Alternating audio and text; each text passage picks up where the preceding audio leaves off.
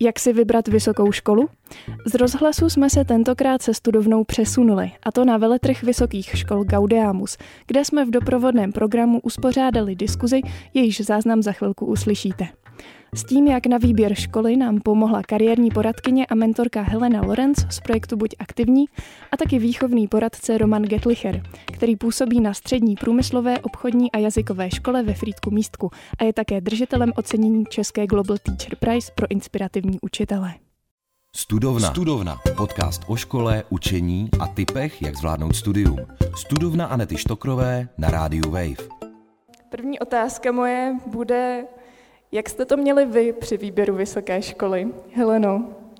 U mě to bylo tak, že já teďka vlastně studuju psychologii na Univerzitě Palackého v Olomouci, ale je to můj druhý bakalářský obor. To znamená, že já jsem předtím studovala ještě jednoho bakaláře, studovala jsem na ČVUT v Praze, trochu atypický obor personalistika v průmyslu což možná bych ráda řekla, že to, že je to technická univerzita, ne, nemusí znamenat, že tam jsou pouze technické obory. A u mě to bylo tak, že celá rodina studovala na ČVUT, takže spíš se vybíralo, co bych mohla studovat na ČVUT. Takže trošku nátlak ze strany ano. rodiny. A ještě to bylo u mě tak, že já jsem zvažovala třeba pauzu, rok v zahraničí, asi znáte pod pojmem jako gap year, ale doma se to úplně nesetkalo s pozitivním ohlasem. To myslím, že taky probereme dneska. Jak jste to měl vy, Romane, s výběrem vysoké školy? Tak já jsem věděl, že chci studovat nějaký humanitní obor, eh, Plus minus jsem měl jasno v tom, že chci studovat dějepis a uvažoval jsem ještě co k tomu, protože jsem uvažoval o dráze učitele. Takže jsem se přihlásil na dějepis a na češtinu do Olomouce na Filozofickou fakultu, ale potom jsem zjistil, jakoby, kolik mě baví věci, tak jsem jako přemýšlel, že bych třeba mohl dělat něco jiného a ta moje cesta nebyla úplně jako taková jakoby rovná a přímá. S jakými problémy nebo s čím za vámi jako eh, za kariérními nebo výchovnými poradci studenti chodí? U mě řekla bych, že to je hodně široký repertoár, že jednak přicházejí studenti, kteří třeba mají už více jasno a spíš potřebují názor někoho jiného, v klidu si to probrat na hlas. Někdo naopak vůbec neví a přicházejí od studia na vysoké školy, třeba studium v zahraničí, chtějí se známit s Erasmus Plus projekty, jako jsou výměny mládeže a další příležitosti, nebo je třeba zajímá psaní projektů, chtějí se nějak angažovat v podnikavosti. A pak to jsou takové typické věci jako psaní životopisů, hledání brigád, dobrovolnictví, mimoškolních aktivit, až nějaká prezentace jako sebeznačka, to znamená třeba prezentace na LinkedInu a celkově nějaké jako budování toho osobního brandu. A s čím chodí za vámi jako za výchovným poradcem, Romane? Tak kromě takových těch jako výchovných a studijních problémů, co se týká kariérového poradenství, tak eh, my na tom spolupracujeme s ostatními učiteli, takže eh, školní psycholožka eh, dělá se studenty různé testy a za mnou většinou chodí studenti právě, když třeba mají jako takovou velkou ambivalenci nebo dilema, co si zvolit, anebo když právě jakoby vůbec neví, co si zvolit. I když já jsem, já, já jsem na průmyslovce, na obchodní akademii, takže tam by se řeklo, jako, že to zaměření studentů už je dané, ale ono to jako v reálu velmi často tak není. Jaké jsou ty metody, které kariérní poradci používají? Protože třeba já si pamatuju, že na střední jsme šli do pedagogické poradny, tuším, vyplnili jsme nějaký test, ze kterého jsem se v podstatě dozvěděla to, co už vím, že eh, nemám dělat vědu a studovat chemii, protože jsem z ní třeba neměla úplně nejlepší známky. Tak jaké jsou třeba ty další metody, nebo jsou ty, dotazy, eh, ty dotazníky efektivnější už dneska? Jak to je? Setkávám se často s tím, že právě když jsem někde na nějaké střední škole, tak spousta studentů má takovouhle zkušenost. Přišel někdo z pedagogicko-psychologické poradny, přišel někdo z úřadu práce, na něco se podívali, něco vyplnili, něco jim to řeklo, což neříkám, že je špatný model, ale určitě je dobré vědět, že těch technik je široká škála a řekla bych, co kariérový poradce nebo kariérová poradkyně mají trošičku třeba jiný styl toho, co využívají, jak s těmi dět, studenty komunikují. To znamená, že třeba já osobně raději využívám třeba karty, nějaké jako storytellingové, příběhové karty, na kterých můžeme vizualizovat budoucnost. Ráda třeba používám techniku několika židlí, kdy třeba jedna židle je volba vysoká škola, druhá židle může být volba že nepůjdu na vysokou školu a potom ten student si na každou židli sedá a přemýšlí nad tím, jak teďka ta budoucnost zvolená vypadá a pak třeba na tu druhou a snaží se vlastně zvizualizovat, co znamená, když by se rozhodl tou druhou možností ale jinak to jsou třeba různé myšlenkové mapy, jak se zmiňovaly, testíky, brainstorming, a ráda využívám různé pracovní listy, co jsou třeba i zdarma dostupné od různých neziskových organizací nebo v rámci projektů a taky ráda využívám různé zdroje. To znamená, že třeba něco student zjistí v rámci DODček, že Den otevřených dveří, něco zjistí třeba od studentů skrze nějaký sociální sítě, něco zjistí od poradce a něco třeba od svého okolí, kterého taky nějak zná, taky má nějakou představu, jaké jsou jeho schopnosti, dovednosti. Takže třeba často ze studentova dávám různé výzvy, úkolíky, aby se třeba zeptali několika lidí ze svého okolí, co by jim třeba přisoudili za směr, povolání a podobně. Ještě mi napadá je něco, co si můžu udělat i sám bez toho kariérního poradce, třeba to sedání na židli zrovna, nebo nějaké házení si mincí. Možná, jestli máte nějaký praktický tip, co zkusit sám doma. Já si myslím, že minimálně jednak si můžou zkusit pohledat nějaké ty pracovní listy, ty bych řekla, že jsou veřejně dostupné, třeba přes organizaci Kariérko, a člověk si je může vytisknout nebo nechat si je v PDF formě a oni často i navádí k tomu, že vlastně nepotřebuje nutně v průběhu toho plnění kariérového poradce a ten s ním potom třeba může na závěr projít, co si do nich vyplnil a dát nějaký svůj úhel pohledu, než třeba správnou definitivní odpověď. To určitě ne.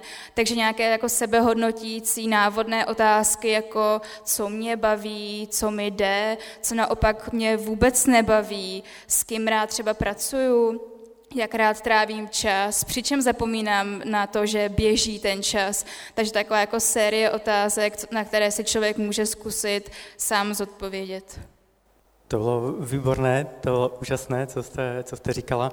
Já to vidím velmi podobně.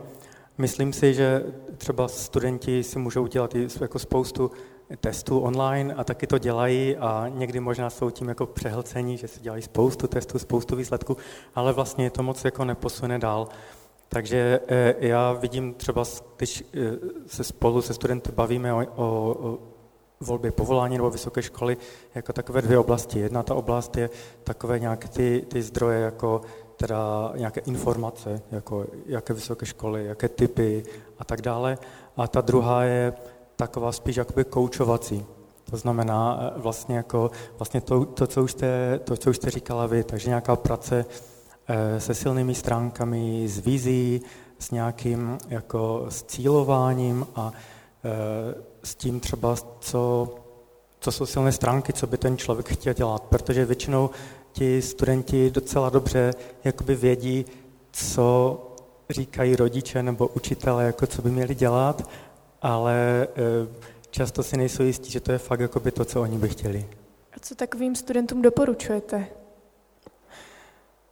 Určitě myslím si, že je jako dobré, doporučuji jako, jako naslouchat, jako lidem kolem sebe ptát se, ale zároveň e, vlastně myslím si, že je velmi důležité, aby ten student e, vlastně si prošel jakoby nějakým procesem, kde jakoby on se snaží odhalovat to, jaké má silné stránky, co ho baví, co je fakt třeba to, co bych chtěl dělat, jako co mu dělá, co mu dělá radost.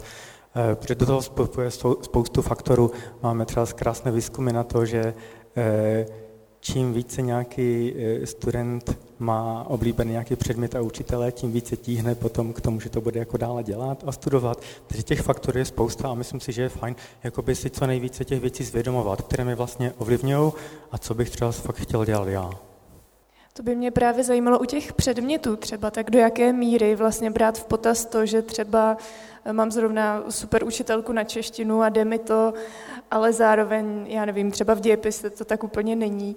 Tak eh, máte nějaké typy takhle pro tuhle vlastně specifickou situaci, jak moc se zaobírat těmi známkami a tím, co už jako znám z té školy a do jaké míry pátrat někde jinde, třeba ve volnočasových aktivitách? Nemyslím si, že mám nějaký, nějaký poměr, abych mohla říct, že to 60-40, ale mám dobrou zkušenost s tím, že spousta studentů právě nachází ten svůj směr díky tomu, že podnítil jejich vyučující, což mi přijde skvělé, že ve chvíli, kdy třeba ta škola je opravdu náročná a nestíhají nějaké mimoškolní aktivity, nestíhají třeba studentské spolky, nestíhají uh, nějaké dobrovolnictví a podobně, které by je mohlo nějakým způsobem nasměrovat, tak to, že se najdou v nějakém předmětu a třeba se mu začnou i ve volném čase věnovat, třeba si zkusí napsat středoškolskou odbornou činnost nebo něco podobného a reálně si zkusí říct, ano, jsem schopná v tom třeba se sama zdokonalovat, sama v tom hledat nějaký nadstandardní informace, tak si myslím, že to určitě potom je relevantní a může to toho studenta správně nasměrovat. Uh, úplně souhlasím. A přidal bych vlastně to, co jste, to, co jste říkala třeba tu středoškolskou odbornou činnost, že vlastně jako pro mě to kariérové poradenství není jako, že si jednou, dvakrát se sejdeme se studentem a něco si jakoby povykládáme, ale vlastně je to nějaký ten čtyřletý proces na střední škole. A e, je fajn, když se bere v potaz vlastně celý ten kontext, když jsou možnosti, že třeba se studenti můžou podílet nějak na chodu školy, právě chodit do nějakých kroužků, účastnit se té středoškolské odborné činnosti, e, zapojovat se třeba studentského parlamentu, anebo naopak nezapojovat. A to jsou všechno informace, které taky můžu vlastně jakoby vyhodnocovat a vlastně co by mi tak mohlo vyhovovat, co bych chtěl dělat, anebo co naopak ne. Tak teď ta zásadní otázka, podle čeho se rozhodovat? Bych řekla, že kdyby na to byla jednoduchá univerzální odpověď, tak si my, nebo jak pro studenty to potom daleko jednodušší a nebudeme řešit něco jako odchody z vysokých škol a nějaké jiné volby, než je ta první, ale řekla bych nějakým způsobem, nebo i jak potom jsem to třeba řešila u toho, když jsem se rozhodovala, že půjdu na psychologii, tak jsem přemýšlela, co je vlastně pro mě důležité, co já očekávám od toho vysokoškolského studia. Jestli třeba očekávám, že mi dá možnost nějakým způsobem třeba networkovat, nějakým způsobem se třeba angažovat, vyjet do zahraničí. Takže bych řekla, že to je jako soubor většího množství faktorů, ale zkusit si říct hodnotově, co je pro mě důležité, Chci jít to opravdu studovat, nebo to chce někdo jiný? Co od toho očekávám? Očekávám, že třeba budu od prvního ročníku pracovat, nebo naopak mi nevadí, že vím často, že třeba u filologie viděla jsem spousty rozvrhů, že od pondělí do pátku je to opravdu jako narvané těma předmětama. Takže bych řekla, že jako, jako první bych se snažila říct si, co od toho očekávám a co je ta moje motivace, že chci jít třeba studovat tohle a ne něco jiného. A někdy si nemusím být jistý až do poslední chvíle, jo, protože e, i potom na té vysoké škole, když studenta zajímají různé věci, tak najednou se mu zase obrovsky otevřou možnosti, otevřou oči a zjistí, jakoby, kolik je dalších možností, které předtím vůbec nevnímal. Takže myslím si, že je i jako dobré zmiňovat to, že vlastně jako může být nějaká taková ta analýza, paralýza, jako že pořád jakoby nevím, nevím a mám z toho strašný strach. Ale vlastně jako ono, když člověk půjde na nějakou vysokou školu nebo udělá nějakou volbu, tak jako a dnes v dnešní době daleko více než kdykoliv dříve to není rozhodnutí na celý život. Není to něco jako, že by končil svět, kdybych se rozhodl jakože špatně. Takže si myslím, že vlastně spousta těch voleb vlastně může být jako dobrých pro toho studenta, bude to bavit, a jde jenom o to, jako co on si vyhodnotí jako to nejlepší. To věřím, že v tuhle chvíli spousty studujících snad uklidní. Eh, ještě mě napadá, eh, máte možná srovnání mezi gymnázií a vy, Romane, učíte na střední odborné škole, jazykové škole, obchodní škole. Tak eh, vnímáte nějaký rozdíl mezi těmihle studenty a zajímalo by mě, jestli i právě třeba studenti odborných středních škol chtějí taky často chodit na ty vysoké, pokračovat. Tak co byste vlastně doporučil třeba jim? Já jsem jako studoval Gimpl, ale neučil se na Gimplu, takže to srovnání nemám jako takhle jako z první ruky, ale od nás eh, na vysoké školy se hlásí asi 70 eh, čtvrtáků a je to, ta střední škola je odborná, takže už je nějak zaměřená, máme tam jako strojírenské obory, IT obory, ekonomické obory a tak dále. Takže by člověk jako řekl, že většina půjde tímhletím směrem, ale ono to jako opravdu tak není. Jako je to tak třeba Myslím si, že tak kolem poloviny jde v tomhletom a další polovina zkouší něco úplně jiného. Možná je to třeba i dáno tím, eh, jaký tam jsou učitelé, protože třeba řada studentů jde studovat jazyky a my jsme škola, která má obrovské množství různých jako fiktivních firm, jako reálných firm, které zakládají studenti. Máme různé mimoškolní aktivity a různé eh, programy na jako leadership a jakoby odkryvání silných stránek, takže vlastně tohle je taková věc, která opravdu těm studentům jako otvírá oči a vlastně myslím si, že i to je to, co je potom nasměrovává a zjišťují, že třeba sice studují jakoby ten obor, ale vlastně by chtěli potom jít na trošičku jakoby něco jiného. A zase myslím si, že v dnešní době jako je to možná jako jednodušší než kdy dříve. Takže je u vás běžné, že lidé už z odborně zaměřených středních škol jdou třeba na jiný obor? Ano, myslím si, že je to běžné. Já možná doplně, já jsem studovala střední odbornou školu, já nejsem z Gimplu a studovala jsem vlastně ekonomické liceum, což je něco, co je pořád bráno jako střední odborná škola, ale je to malinko na pomezí už třeba k tomu gymnáziu a potom jsem šla vlastně na technicko-humanitní obor, takže bych řekla, že mi to dalo, že bych se spíš na to dívala z toho pohledu, co mi to dalo za nějaké schopnosti, dovednosti, jestli mi to dalo třeba nějaké jako analytické myšlení, schopnost argumentovat, přemýšlet, prezentovat a že vlastně pokud to nejsou nějaké neuvěřitelně specifické obory, kdy se předpokládá, že budu maturovat z konkrétního předmětu, a jednoduše není možné nějakým sebevzděláním si tu znalost nebo schopnost doplnit, tak potom bych to nebrala jako konečnou. Co byste poradili někomu, kdo ještě vůbec neví, kam by se chtěl vydat? Já bych uh, začala, jak už jsem vlastně zmiňovala, nějakými priority, faktory, tak bych se jako první zkusila říct, trochu si to zužit a postupně si to zužovat a dívat se na to, chci jít v rámci České republiky studovat, nebo pro mě i přichází v úvahu zahraničí. Pokud si třeba řeknu Česká republika, tak si zmapovat, jaké vůbec máme vysoké školy, že máme i nějaké vyšší odborné školy a trošičku se jako podívat na ten trh těch škol, ale i další možností, že mi kolikrát přijde, že studenti se snaží dívat jenom jednou cestou, Máme střední školu, máme vysokou školu, jdeme do práce, ale přijde mi, že už to dávno není pravda, že jsou třeba roční, nějaké pomaturitní jazyková studia, kdy se člověk ještě má možnost zorientovat, získat třeba nějakou první větší pracovní zkušenost. Takže bych se snažila jít takhle postupně trichtýřem a trošičku si získávat informace, ale zase z těch více zdrojů. To znamená nejenom nebýt na to sám, nedívat se jenom na internet, ale třeba se obrátit zaměřit přesně na nějakého kariérového poradce. Ono to asi může znít, že to třeba není úplně hezký pojem, Jestli mi představit, kdybych byla třeba středoškolák, tak si řeknu, ježíš nějaký kariérový poradce, tak to je poslední člověk, za kým bych šla.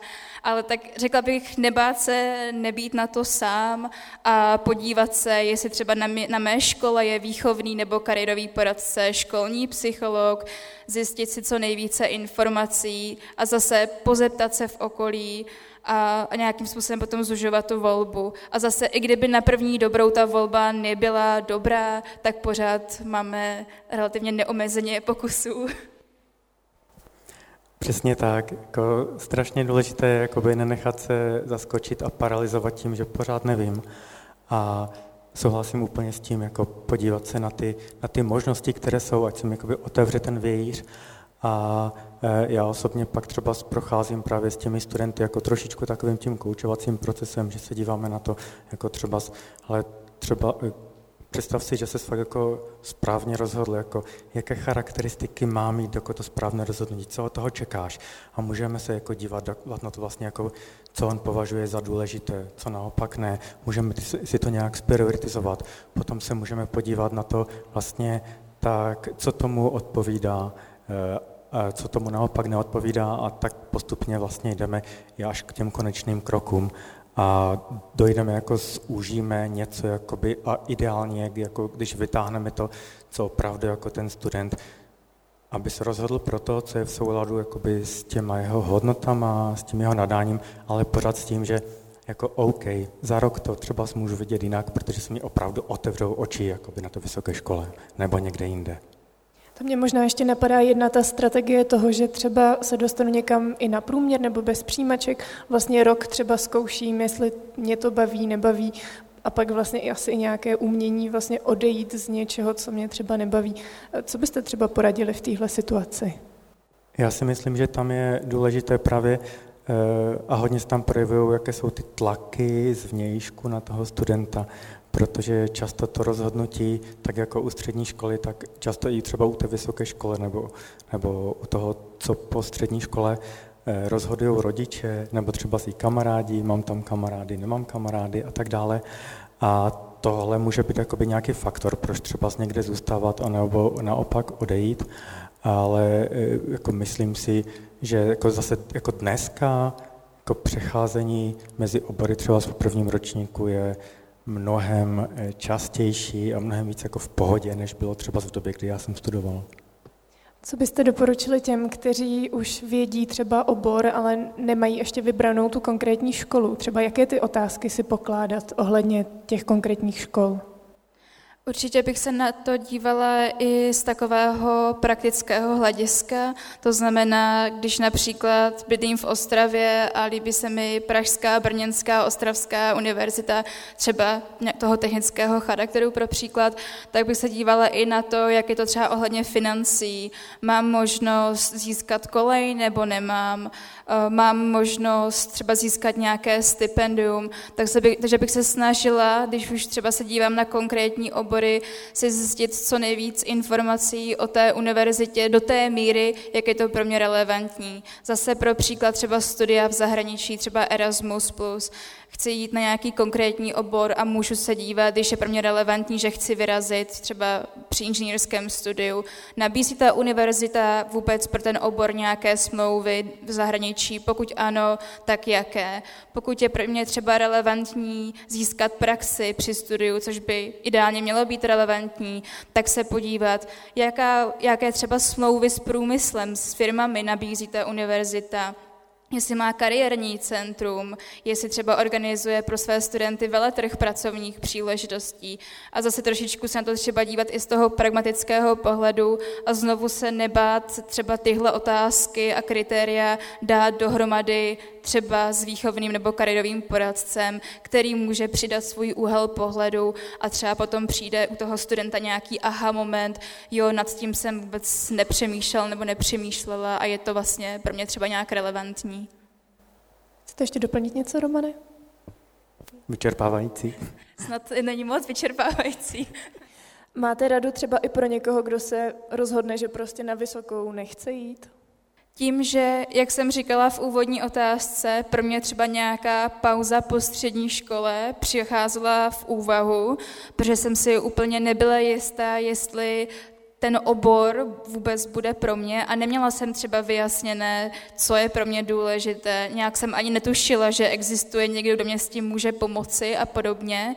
Tak mi přijde, že není vůbec na škodu si třeba dát tu rok pauzu a zkusit si nějakou brigádu nebo odjet do zahraničí. Jsou různé že jo, brigády v zahraničí, nebo jak jsem zmiňovala, nějaké třeba pomaturitní studia, kurzy a podobně. Takže bych naopak si říkala, pokud, buď bych zkoušela a říkala si, tohle je nějaká moje volba, nejsem si stoprocentně jistá, což asi většina z nás nebyla stoprocentně jistá, tak to zkusím a když to třeba nevyjde, tak aspoň ten rok nějakým způsobem využij. A zase i to, jak ten rok můžeme využít, jaký jsou možnosti třeba toho dobrovolnictví zahraničí, tak to je něco, s čím si myslím, že i ten poradce, pokud se v tom nějak orientuje nebo ho to zajímá, tak může pomoci třeba nalézt nějaké informace, že třeba můžu odjet jako dobrovolník v rámci vlastně eh, Evropského sboru Solidarity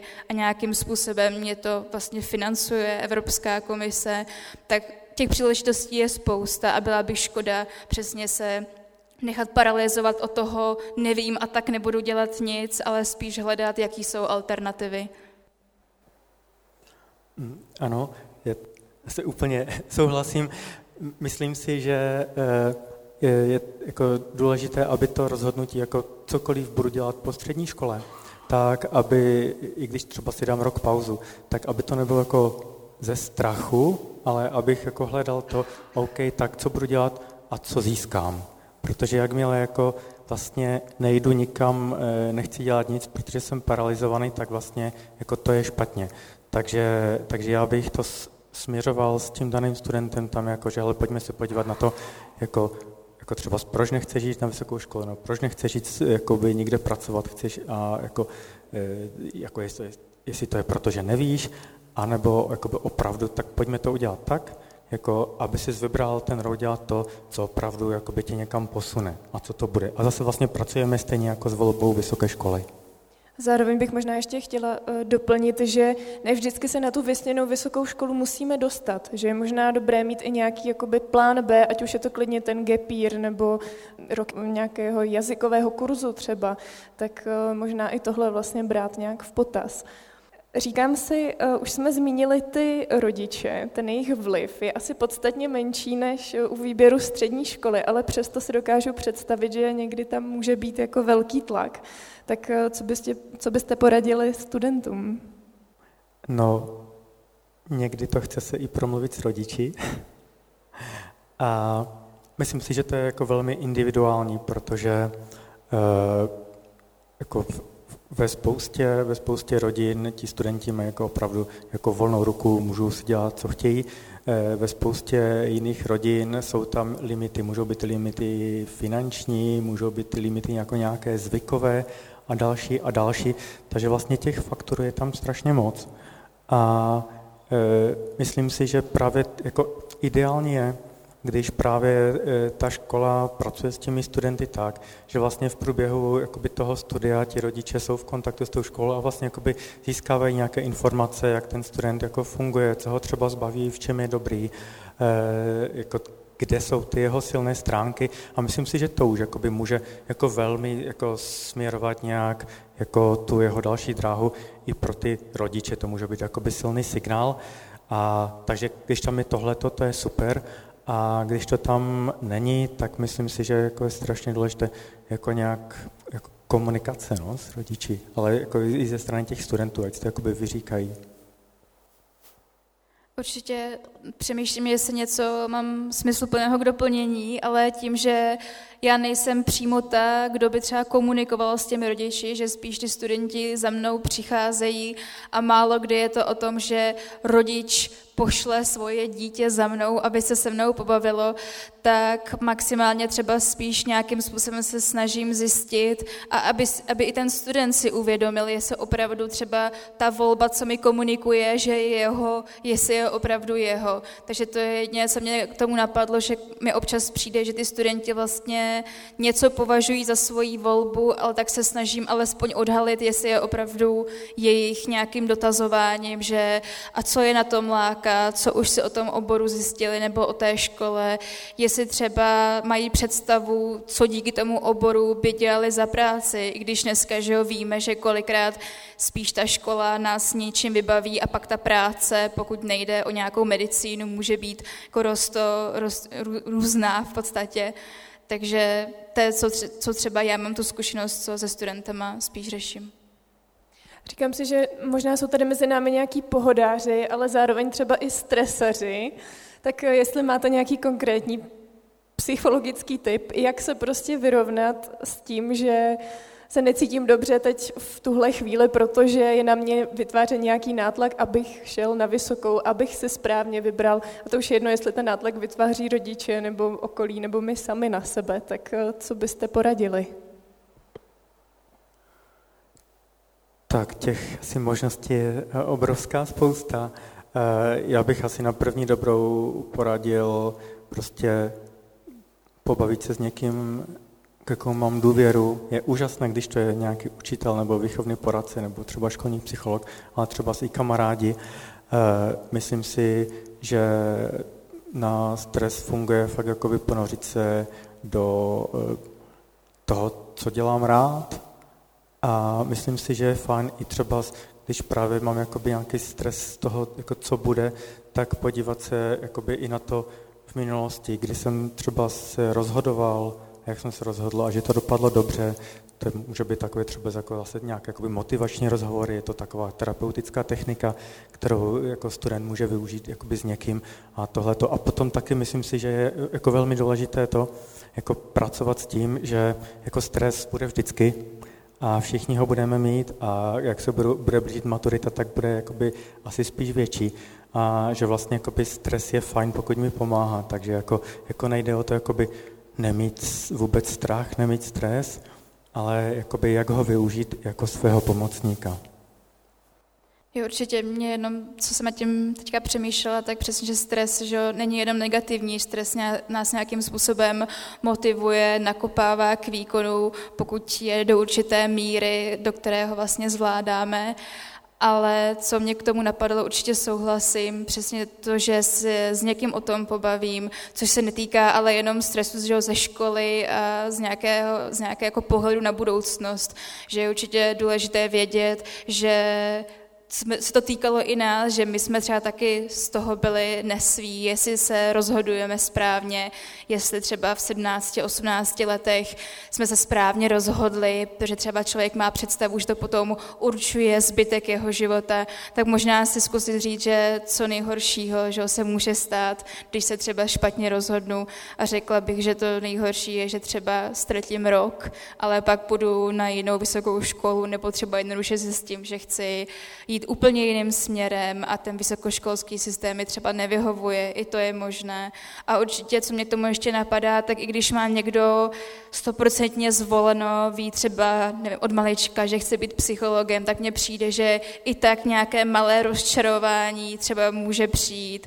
Taky jsem měla třeba nějakou představu o studiu a nějakým způsobem potom se to upravuje tak, jak já procházím těmi zkouškami, přednáškami a celkově funguji v tom prostředí.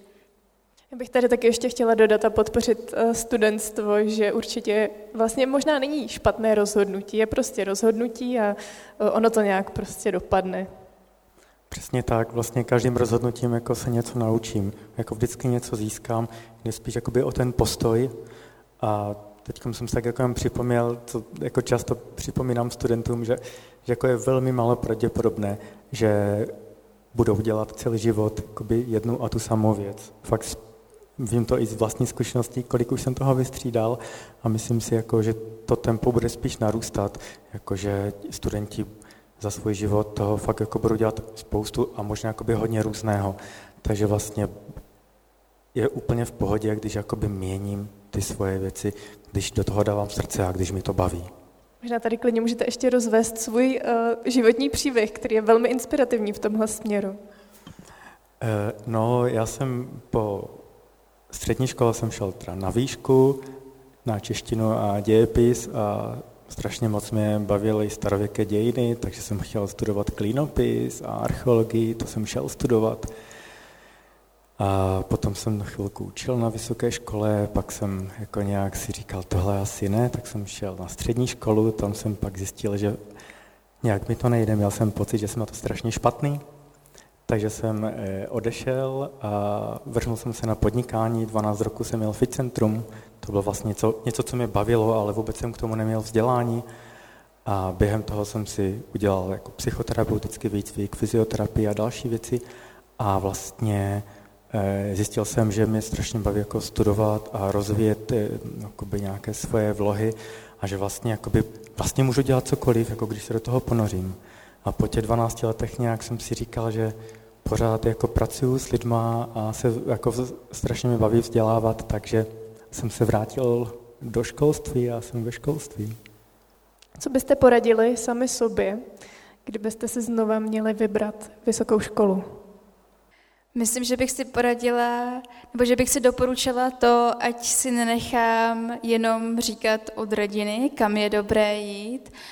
A říkám si zpětně, že bych si nechala říct ještě od někoho jiného ten úhel pohledu, právě třeba od výchovného nebo kariérového poradce, ať už ve škole nebo v rámci informační poradenských služeb, třeba úřadů práce, to jenom, aby třeba studenti věděli, že ve chvíli, kdy u nich ve škole někdo takový není, tak můžou se vlastně obrátit třeba na poradce i třeba na úřadu práce takže si myslím, že bych tenkrát ocenila a zpětně bych si poradila, ať získám víc těch pohledů a že bych se nebála dívat se i mimo Českou republiku.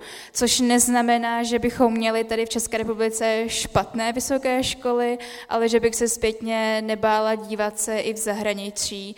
Což tenkrát jsem trošku zvažovala, ale jednak to bylo už hodně na poslední chvíli, neměla jsem žádný plán, Neměl, nevěděla jsem třeba, že jaké jsou potřeba, jestli jsou potřeba jazykové zkoušky, co je vůbec potřeba a podobně, takže bych se nebála dívat se i takhle za okraje České republiky.